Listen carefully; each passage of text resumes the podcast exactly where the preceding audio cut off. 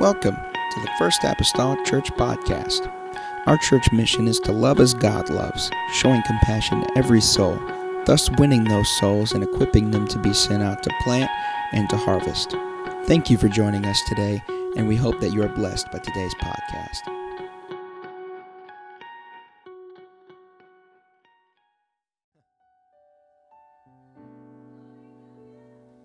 do not let me take for granted. While somebody in some foreign land is clamoring in front of an idol of wood and stone, just wishing they could hear a voice, feel an unction. I stand in the presence of the Lord today with unre- without restraint, with abandon, feeling Him, hearing Him. Hallelujah. Minister in this place. What a wonderful God. Hallelujah. What a wonderful God. If you'll turn to the book of Exodus, chapter 14 today. Book of Exodus, chapter 14. I am aware of the time. I'll be mindful of that.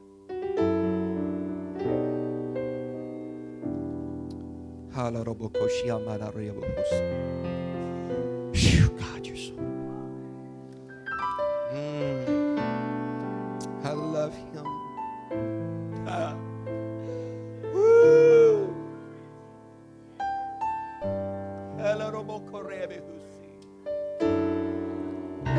Hallelujah.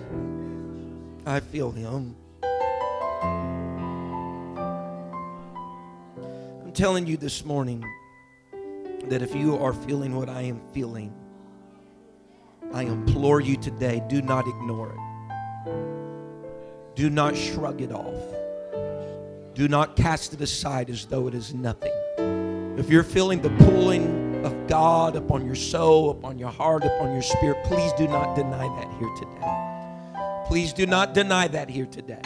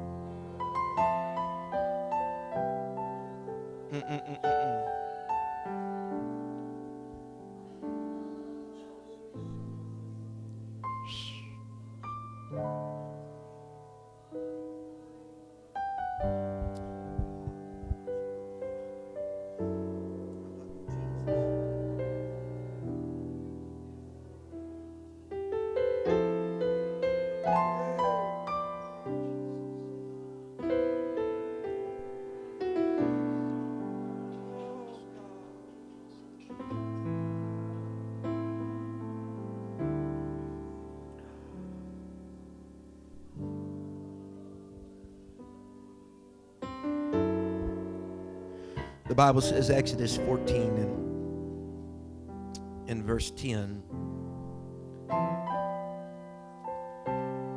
This is a well trodden passage of Scripture. This chapter in particular encompasses the story of the crossing of the Red Sea, the nation of Israel, the Egyptians being drowned in the same sea. Some of you have been acquainted with this story from a child till adulthood. These particular verses, though, I wish to read in your hearing, starting with verse 10. And the Bible says, And when Pharaoh drew nigh, the children of Israel lifted up their eyes. Behold, the Egyptians marched after them. They were sore afraid the children of Israel cried out unto the Lord. And they said unto Moses, Because there were no graves in Egypt, hast thou taken us away to die in the wilderness? Wherefore hast thou dealt thus with us to carry us forth out of Egypt? Is not this the word that we did tell thee in Egypt, saying, Let us alone, that we may serve the Egyptians.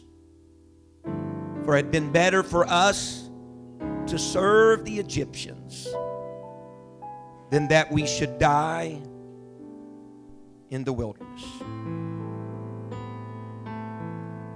Their statement is For it had been better for us to serve the Egyptians than that we should die in the wilderness. This morning, just for a little while, I tried to keep my word. For a little while this morning, I want to preach this. My title is, in essence, a response to their statement. Either way, you die.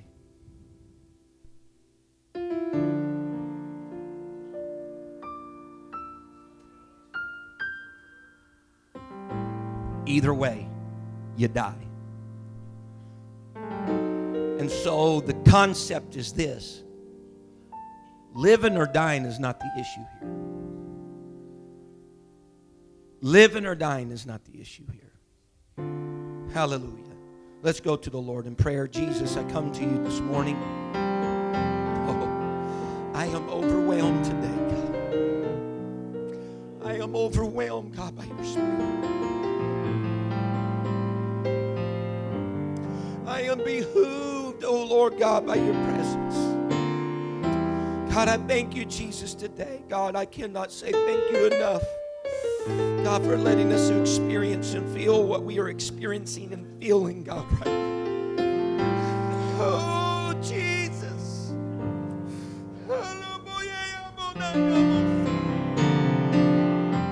God, I need your help this morning. God, to speak, Lord Jesus, this little word, God, that you have up on my heart today.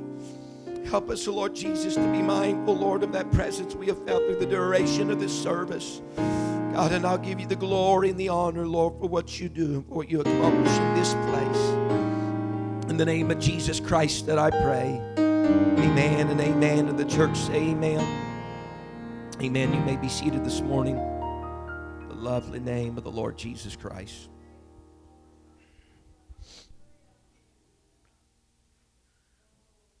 Either way, you die. Either way. The children of Israel in the Old Testament served in many ways as a model, a model for how God would interact, favor, have confidence in, and at the same time, disappointment in his church in the New Testament. They were in many ways a model, being a nation that God loved and adored, cared for, brought out of bondage into a place that was desirous of promise for them, being a shadow, if you will, of a New Testament church. The Bible speaks that God even claims this nation, Israel, that he says that he bore, being a treasured nation in his eyes. Many of us are acquainted with and aware of their 400, 400 to 30 years of captivity in Egypt. And it was, although we sometimes would maybe not want to admit to it, it was the will of God for them to go into Egypt. Whenever Jacob and his sons found themselves impoverished during a time of famine that not only affected Egypt but all the surrounding surrounding areas. Jacob had asked of his sons to go to Egypt, find provision for them, and they did on more than one occasion. Jacob, of course, or Joseph rather, of course, at that time being the second command over Egypt, having rule and reign of all the granary of Egypt, it was by his plan that God had deposited in his mind that Egypt was going to be successful, and as a result, all the other areas that would bend ear would be successful as well in surviving the famine of that time. And as a result of it, men from various nations were coming to Egypt believing Egypt to be their answer at that time. They would come with money in their hands and their bags for exchange of food. There was food lacking all across the different nations, not just lacking, but also the inability to produce a crop to secure food was lacking. And so they would come with their money, they would exchange it with Joseph many, many times for the purpose of getting food and provision in exchange. But whenever the money ran out, they had to go to other options. They had to start liquidating, if you will, other things in order to have provision for their life. And so they would enter there with, with their land, the acreage that they had, whatever it was that they owned concerning landmass. And they would present that before uh, the Egyptian uh, rulers as it would be. And could you give us some food and some provision in exchange for our land? And so the exchange would happen. And so Egypt is becoming a very large power because not only are they getting the riches of the nations around them in exchange for food, they are also getting landmass and they are growing, if you will. Uh, they are extending their boundaries because they're getting lands in exchange for food. But once everybody has already given up their land, we're at another dilemma and juncture in the road. People had to start coming, didn't have any more money that they could exchange. Uh, for food, didn't have any more land that they could exchange for food, and the straw that kind of broke the camel's back was now they would have to give themselves. They have to give their lives, the lives of their sons and their daughters, the lives of their wives, and they would enter then before the palace of Egypt. I've already given you all the money that I have in exchange for life, quote unquote. I've already given you all the land that I have. The only thing that I can give you now is my life. Give you my life. And so men and women would stand before the powers that would be in exchange for food, the answer for their dilemma, as it would seem. They would exchange their life exchange their life, life of their kids, the life of their wives, for the purpose of just having some food to live on and live by. It was the will of God for Jacob and his family to go down into Egypt. The Bible even speaks that whenever the proposal was made unto Jacob about going to Egypt, that God spoke to him and said, Fear not, fear not, Jacob, go down into Egypt, for there I will make you a great nation. And so we know without doubt that it was the will of God. But remember, God would use the nation of Israel as a model, a model for his church, a model for his people. And so now we have a group of 70 souls that goes down into Egypt, as it were, uh, dependent in many ways upon Egypt, and it seems like Egypt is serving a very good and notable purpose for them in their life. And they have sold themselves, if you will, unto Egypt.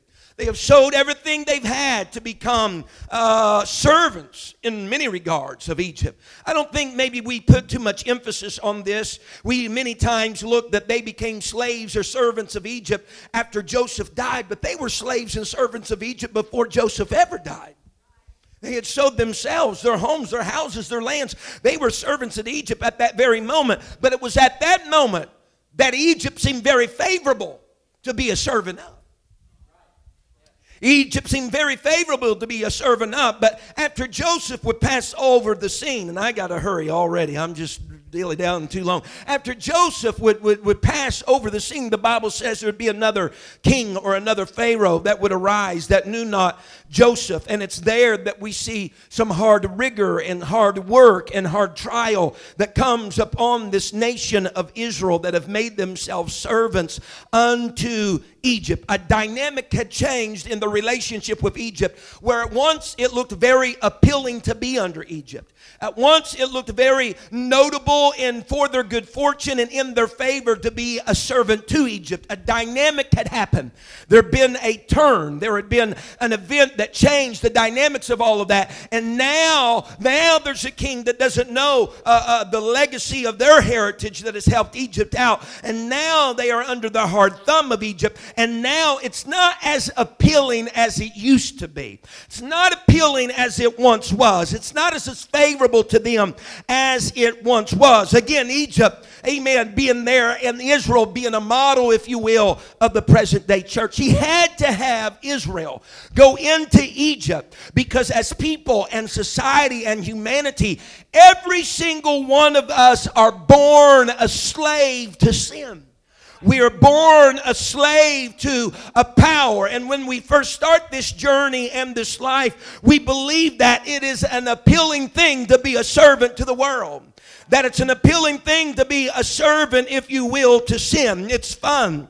Uh, it, it, it, has all of its perks. There's a lot of things that are very glittering and ideal for someone to be a servant to sin. But I guarantee you that people will have, uh, hopefully, somewhere along that relationship with sin, somewhere along in that relationship with the world, there will come a moment that what once used to be appealing doesn't have the same flair that it once had. What, what once used to be favorable is, is not so much as favorable as it once was. And so the cry of the children of Israel was for deliverance, and God sent his deliverer by Moses and deliverance by Moses. And the Bible tells us that they would come up out of Egypt with a high hand, and they were on their way now on a journey to a land that flowed with milk and honey, a promise that had been given to their forefathers, Abraham and Isaac and Jacob, a land that they would dwell and be in. And so now they are marching. They are on their journey. They've been released, if you will, from Egypt. They're not making bricks without straw right now.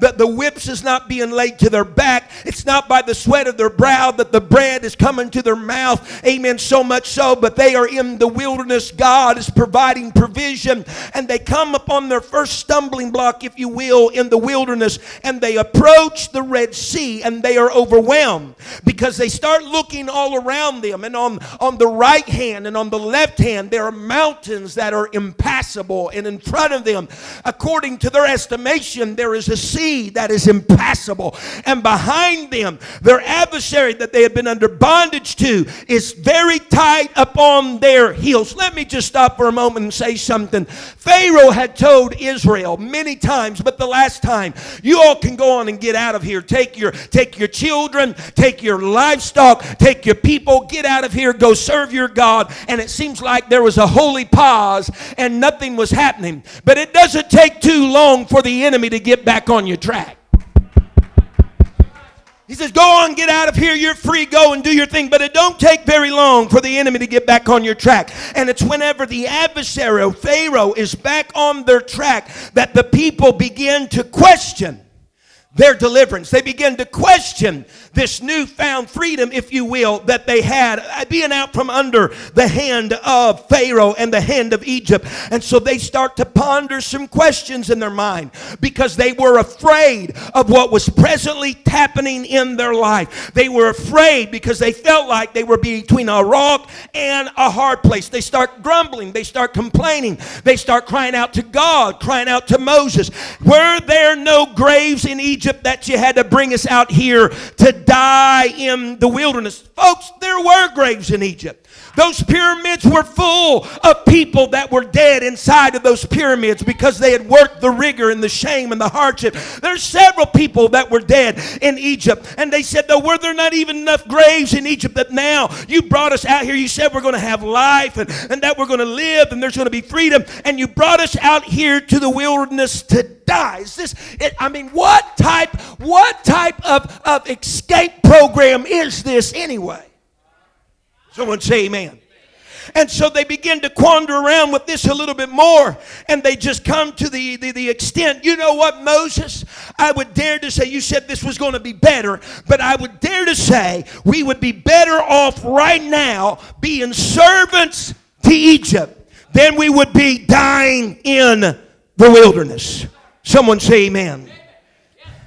See, the children of Israel had a very skewed view of their placement and their servitude to Egypt. They had a very skewed view of their servitude to Egypt because they said we'd rather work for the Egyptians. We'd rather be servants to the Egyptians. We'd rather the Egyptians be our master and we be their servants than chance dying in the wilderness. Hold on, boys. I want you to know something. You're in the wilderness right now, but the wilderness is just the process and not the destiny. Please don't get all this mixed up. You're just in the wilderness. You're saying you're going to leave us to die here in the wilderness. Don't get mixed up what God is putting you through and where He's taking you to. Don't Someone say amen. You know what they were telling Moses? They just said, Did we not tell you before we ever left this? You remember, Moses come. He said, God's going to get you up out of here. When he started sharing all that news with them, it's then that Pharaoh came and made their labor a little harder. He made them start making their bricks and their straw. Bricks the same, the same amount every day, yet without straw. You go get your own straw. And they said, Didn't not we say back then, just leave us alone, Moses? Just leave us alone, Moses. Because life is getting a whole lot harder now that we're on the verge of being delivered. Life is getting a whole lot harder now that we're on the verge of being delivered. And so just leave us alone because I think that our journey through the wilderness is going to be certain death. I think our journey through the wilderness, we're going to have a loss of life. I think if we continue in the process, if we continue in the process, we're going to be losing a lot of lives on the way. So we would be better a living servant We'd be better a living servant than dead over here in the wilderness. But, folks, can I tell you, there is something that they kind of missed, and that is this. They were blinded by the fact that as long as they were working for the Egyptians, that they were slaves, and in this station of life, amen. No, no, no, no. Yes, sir. Come on. Servitude and slavery will never change for you. Servitude and slavery will never change for you. This is not the option. This is, this is not a battle of life or death. We're not looking at a situation we die in the wilderness or we live in Egypt. No, no, no. Death is going to come either way. Whether in the wilderness or in the promised land or in Egypt, somewhere along the line, you're going to die. This is not this is not a matter of being free or being a slave. This is not a matter of being free or being a slave. You are always going to be a slave to something and free from something. Someone hear me today. Someone say amen.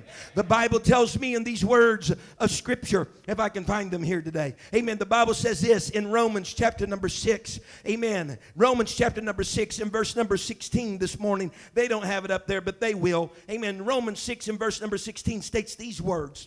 It says, and I and I, I read the scripture here. Know ye not that to whom ye yield yourselves servants to obey, his servants ye are, to whom ye obey, whether of sin unto death or of obedience unto righteousness. But God be thanked that ye were servants of sin. But ye have obeyed from the heart that form of doctrine which was delivered unto you. Being then made free from sin, ye became, look at it now, the servants of righteousness. So, folks, whether in Egypt or in the wilderness or in the promised land. This is the point of contention is not being a servant. You're always going to be a servant. The point of contention is not life or death. You're going to die someday. That's not the point of contention. The point of contention for this message this morning is this it's who you are a servant to and what you are free from. Because while you're bound to one thing, you're free from another. As long as they were in Egypt, they would be servants to Egypt. They would be servants to Egypt and they would be free from the blessing of God, free from the righteousness of God, free from the honor of God. But if they would become servants of God, they were free from sin. They were free from the animosity of their old way and their old life. This is not a life or death situation. I'm not a fool this morning to tell you what we're dealing with in this house is a life and death situation because every single one of us in here are going to die. Yes. Every single one of us are going to die. I'm not telling you this is the difference between, between being a slave or being free. Because we're always going to be slaves to something. Someone hear me today. But the problem arises whenever you get in your mind that you think it would be better off being a servant to Egypt than it would be to die in the wilderness. Honey, I'd rather be a servant unto God and die in the wilderness any day than be a servant in Egypt and die in Egypt.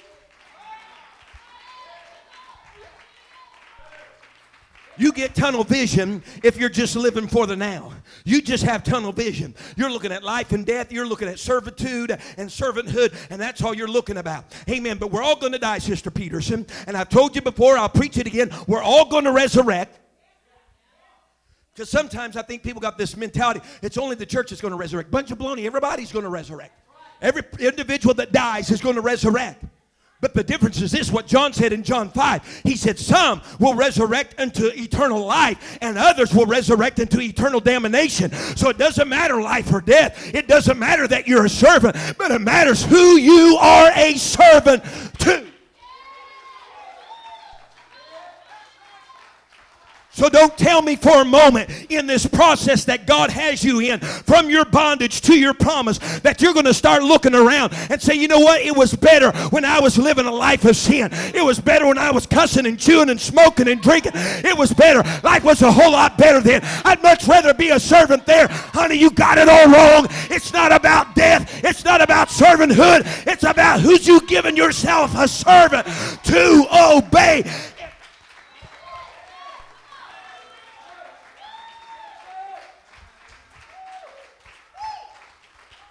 You've missed it, sir. You've missed it, man. If it only comes down to servanthood, it's more than that. It's more than just life and death. It's all about who you belong to when you die.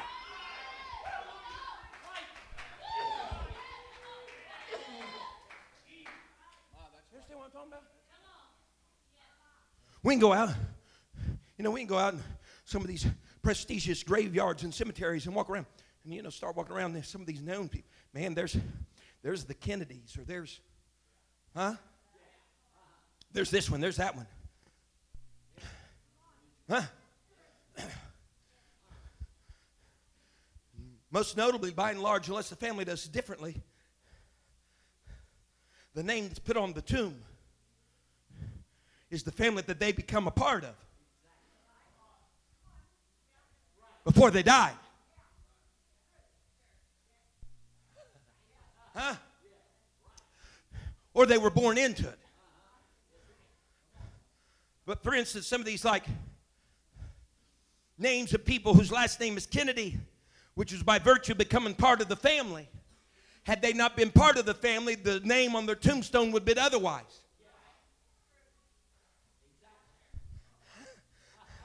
And so we sing the praises, if you will. I'm just use, for example, the Kennedy family and the Kennedy name. And the difference for those that are made a part of that is because it's the one that they became a part of the family of. Didn't matter that they were dead. Didn't matter that they were dead. But it mattered who they belonged to. Who they belonged to. And so here's Moses, man, shaking his head, thinking these guys just don't get it, do they? They think that it's all bound up in life or death. That's not where it's at. He said, You boys are servants now, and you were servants, and you're going to die. Don't you get it? It's not an issue over you dying, it's an issue over you when you die, who you belong to, who you're a part of, what family name do you have upon your life. That's what it's all about. That's not going to change the dynamics of everything going on around here right now. That's not going because if you're a part of Egypt, you're going to have your hardships there. Or if you're a part of God, you're going to have your hardships here. If you're with Egypt, there's going to be some days that you're starving. But if you're part of God, there's going to be some days we're starving. There's times in Egypt you're not going to have any water. There's time here with God you're not going to have any water. That's not where the matter is. The matter is when you die, who do you belong to? Because that marks destinies for people.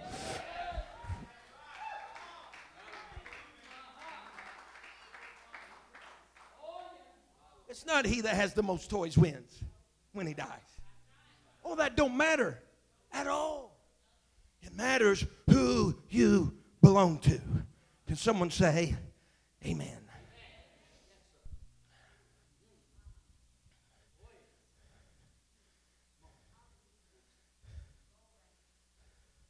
Notice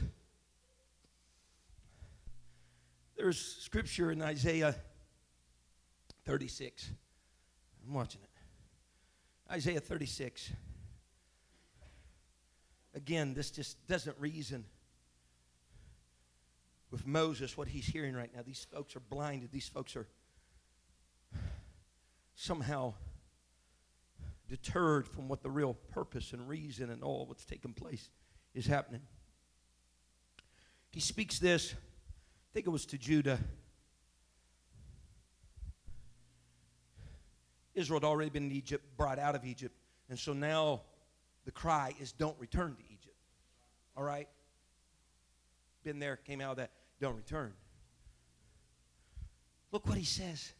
Will you listen to me today? What, look what he says in verse number 1, Isaiah 30.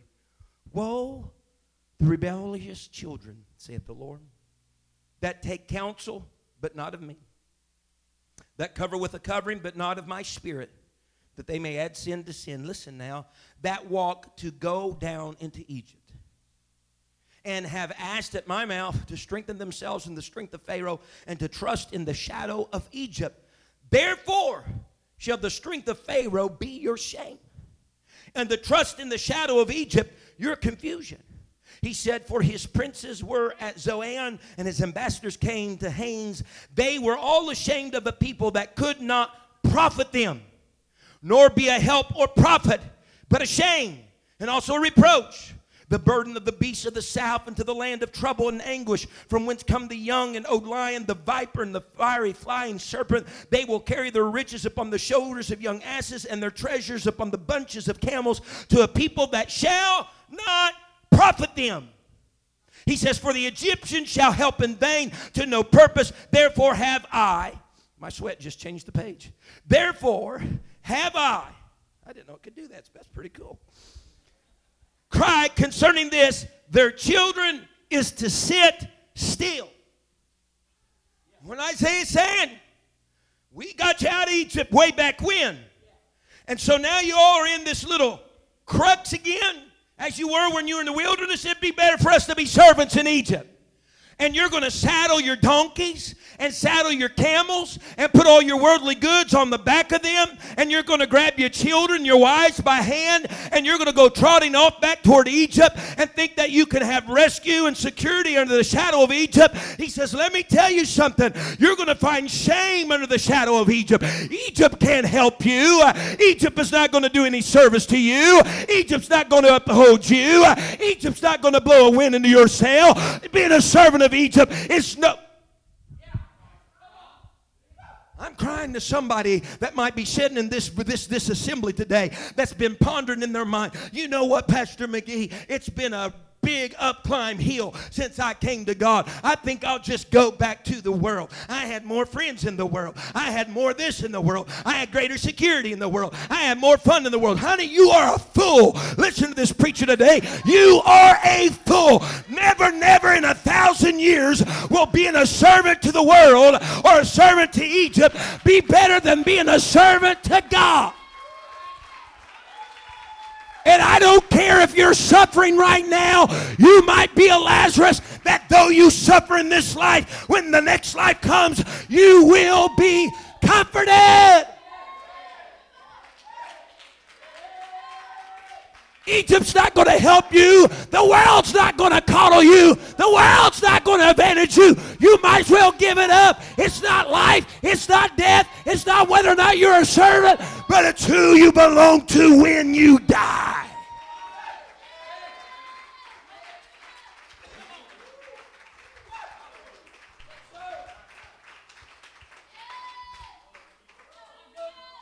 See, this is the thread. This is the common thread that has been sown from the very conception of time. This is the thread that has been sown that there would be a quaint little family made of a man and a woman by the name of Adam and Eve that was placed in the garden east of Eden. Adam was to dress it and keep it. He had no companion. God brought that companion from his side, from his rib, and gave it unto him. And he said, This is woman. I'll call her Eve. She's the mother of all living. But here's the very same thread that's been woven from the beginning of time. When the serpent that is subtle and beguiling Eve came down where that tree of knowledge and good and evil was, he says, Surely in the day that you eat thereof, thou shalt not what? Surely.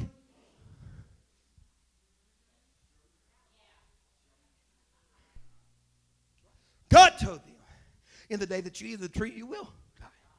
He says, Thou shalt not surely die.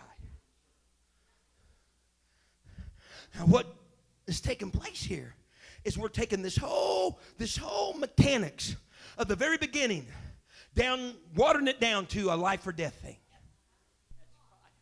But it's more. Whenever they ate of the tree, they did not literally die in that moment. A process of death started happening in their life. I believe there was a spiritual death that took place in their life. But you know what? They were to go live out their years just like any other person lived out their years.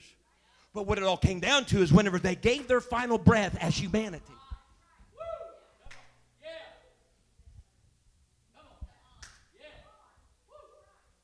Some of you are having a hard time because you think that you're going to die early.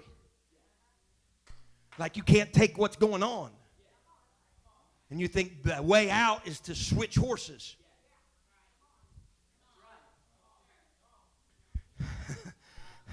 this isn't about life and death right now. You remember what the Bible said? John 12. You, you two could be seated.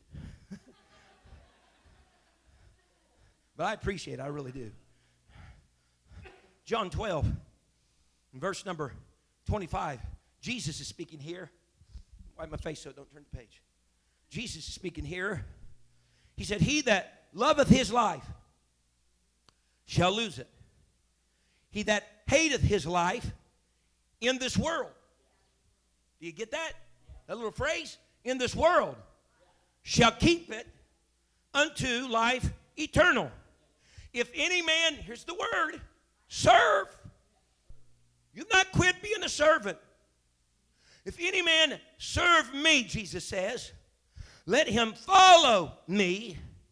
And where I am, there shall also my servant be. If any man serve me, him will my Father honor. We have that terminology in Scripture all through the Gospels Matthew, Mark, Luke, and John. We have it through the Gospels. The Scripture, this, the phraseology of the Scripture comes up again. That if a person wishes what to save their life, they'll lose their life.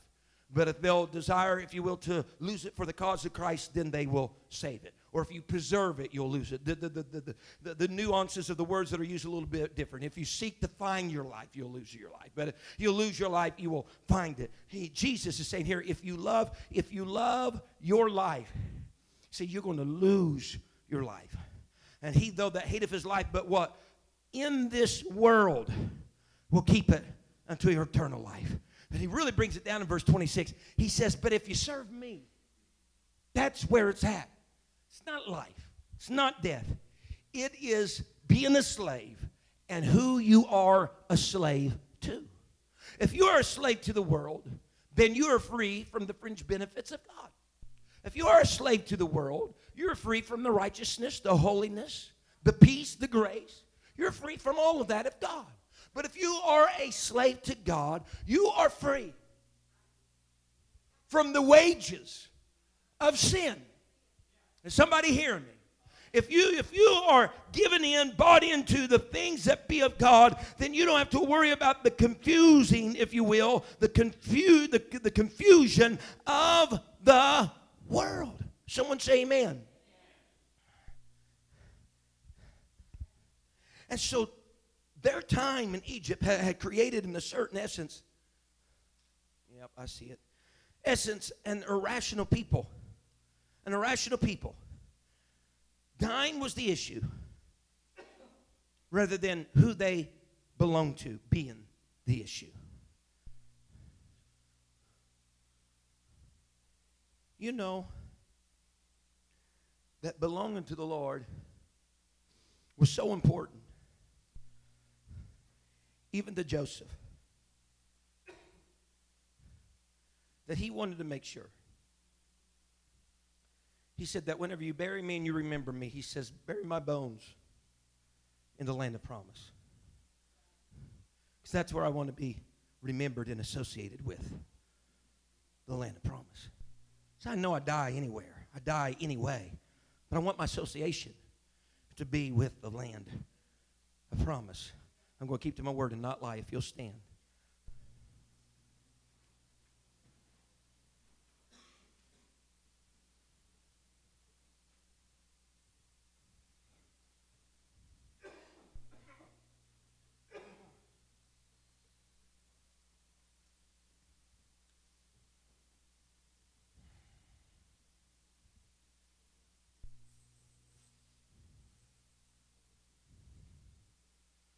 We just bow our heads here for a moment this morning.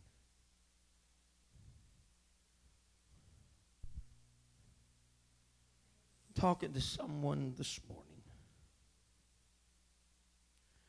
that's on the line, that's been contemplating, batting back and forth in your mind about this whole church thing, this church stuff, going to the house of God and sitting in service and being there for the singing and the preaching on Sundays and Sunday nights. Talking to somebody that that they just have kind of shrugged off to the side. You know what? This has really been no grand difference here. It's really been no great perk or anything by going to church or being in God's house. There may be some that have even went to the degree that have received the Holy Ghost and say, you know what, there, there's really been no big difference or change or anything that's been superb that's been any different than my life than before. So you know, rather than rather than there be an hour and a half stolen from my day on Wednesdays and when I'd really like to go home and relax and rather than my weekends being abbreviated and all of that, you know, I just think I'll just just go back to the way that life was before I started going to church and and before I received the spirit of God because seemingly even for me, I seem like I've had more heartache now than what I had then and so there's really no advantage. Mark the words of this preacher real well this morning. If you're going to try to measure the benefit for serving the Lord solely on this side of the grave, then you're greatly mistaken in how you're measuring. Somebody hear this preacher this morning. If you're starting to stack up and do the comparisons on this side of the grave solely, alone, and that's it, you are going to be gravely mistaken because you better start taking inventory not only what happens on this side of the grave, but what is to happen on the other side of the grave. You hearing this, Pastor, today? You're using an incorrect measuring stick. An incorrect measuring stick. If you're only going to measure what happens in this life, you better measure what happens in the afterlife. Hear this preacher! Either way, you die. But who you belong to, that matters. And it'll matter for all eternity.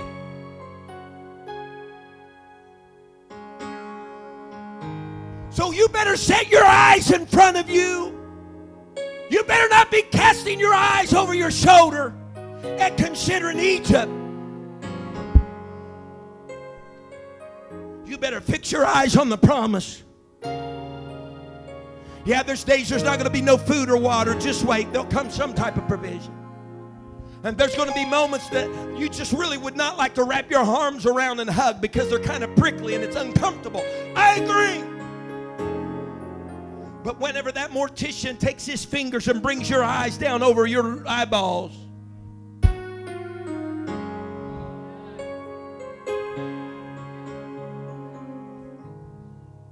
It's not going to matter what type of fruit you had in Egypt. It's not going to matter what type of homes you had in Egypt. It's not going to matter what type of quote unquote fun and pleasure you had in Egypt. But it's going to matter at that moment who you are a servant unto. Because my Bible tells me in Galatians, it says, and even in John, John and Galatians, it says, as long as a son is a child, it differeth nothing from a servant. As long as a son and a servant are children and immature growing up, there is seemingly no difference. Seemingly no difference. You cannot, you cannot necessarily tell one apart from the other. He says, but there's something that happens when there's a moment of maturity where something can be endowed to one that the distinction comes that this boy is a servant, this boy is a son. Because he has a relationship with the Father.